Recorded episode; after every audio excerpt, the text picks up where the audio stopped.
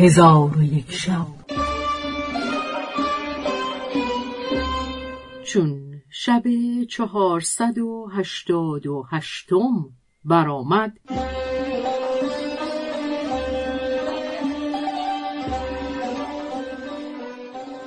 گفت ای ملک جوانبخت بلوغیا در آن جزیره همی گشت تا هنگام شام در رسید.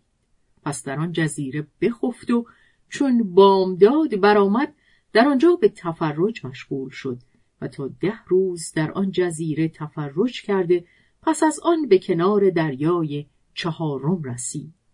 از آن آب به قدمهای خود مالیده به دریا فرود آمد و در روی آب شبان روز همی رفت تا به جزیره‌ای برسید که زمین آن جزیره از ریگ نرم و سپید بود و در آنجا از درختان و گیاه چیزی نبود.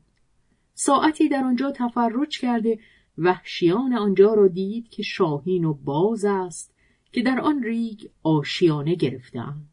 آنگاه آب بر قدمهای خود مالیده به دریای پنجم فرود آمد و پیوسته شبان روز بر روی آب همی رفت تا به جزیره رسید که زمین و کوههای آن جزیره مانند بلور بود و در آنجا درختانی دید که در تمامت سیاحت خود ندیده بود و شکوفه های آن جزیره چون طلا زرد بود. بلوغیا در آن جزیره تا هنگام شام تفرج کرد. چون شب تاریک شد دید که شکوفه های آن جزیره مانند ستارگان می درخشند بلوغیا از آن جزیره شگفت ماند و گفتهاند که شکوفه های آن جزیره از آفتاب خشک شوند و به زمین بیفتند باد آنها را در زیر سنگ ها جمع آورد و او را اکسیر می گردد. سیاهان آن را گرفته زر همی سازند. الغرض بلوغیا در آن جزیره تا هنگام بامداد بخفت چون آفتاب برآمد از آن آب بر قدمهای خود مالید و به دریای ششم فرود آمد و شبان روز همی رفت تا به جزیره‌ای برآمد و ساعتی در آنجا بگشت و در آنجا دو کوه دید. در آن کوه ها درختان بسیار یافت که میوه های آن درختان مرغان سبز بودند که از پاهای خود آویخته بودند و در آن جزیره درختانی بود. میوه های آنها مانند سرهای آدمیان که از گیسوهای خود آویخته باشند و در آن جزیره درختان دیگر دید که مانند آتش شولور بودند و آن درختان را میوه تلخ بود مانند صبر. و از آب آن میوه ها قطره که به درخت می افتاد درخت از آن قطره همی سوخت و در آن جزیره میوه دید که می گریستند و میوه هایی دید که می خندیدند بلوغیا در آن جزیره عجایب بسیار دید. پس از آن به کنار دریا در آمده در زیر درختی بنشست. چون تاریکی شب جهان را فرو گرفت به فراز آن درخت رفته در مصنوعات پروردگار. فکرت همی کرد که ناگاه از دریا دختران دریایی به در آمدند که در دست هر یک از ایشان گوهری مانند آفتاب درخشان بود و ایشان همی آمدند تا به پای آن درخت بنشستند و در آنجا رقص کردند و طرب نمودند. بلوغیا به حالت ایشان تفرج می‌کرد.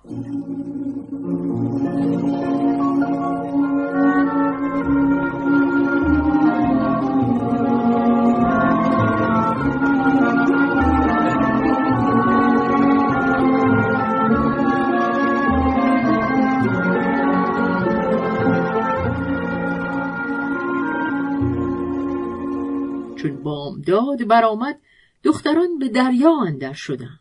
بلوغیا را از ایشان عجب آمد.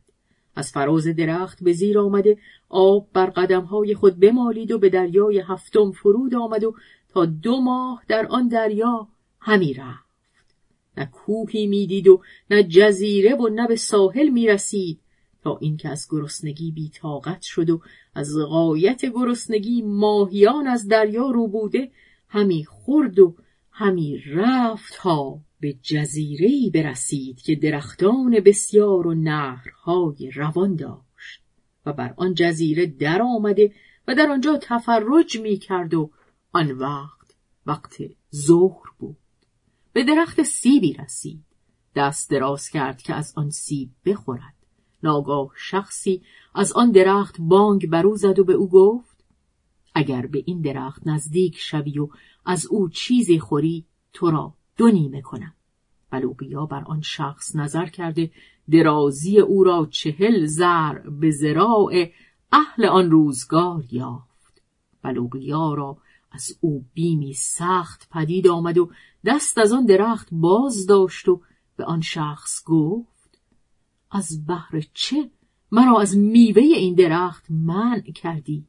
آن شخص گفت از آنکه تو آدمی زادی و پدر تو آدم عهد خدای تعالی را فراموش کرد و او را اسیان نمود و از شجره‌ای که منع کرده بود بخورد.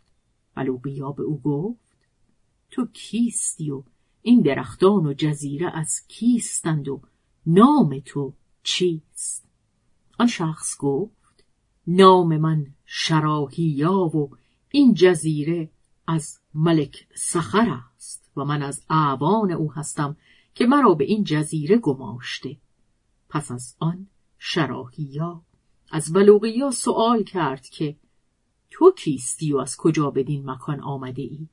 بلوغیا حکایت خود از آغاز تا انجام به او بیان کرد شراهیا گفت حراس مکن و بیم از خود دور گردان.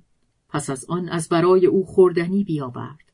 بلوقیا به قدر کفایت خورد و او را وداع کرده روان گشت و تا ده روز در کوهها و ریگها همی رفت تا به بادیهی برسید بزرگ که طول او دو ماه راه بود و در آنجا جمعی را دید که سوارند و با یکدیگر مقاتله می کنند و خون در میان ایشان مانند نهر همی رود. ایشان را آوازها مانند رعد است و در دست ایشان نیزه ها و عمودهای آهنین و شمشیرها و کمانهاست. بلوغیا را حراسی سخت بگرفت. چون قصه به دینجا رسید بامداد شد و شهرزاد لب از داستان فرو بست.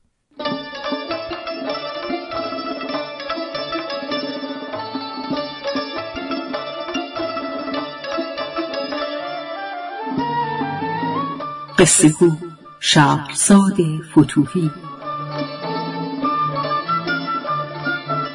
تنظیم مجتبا میرسمی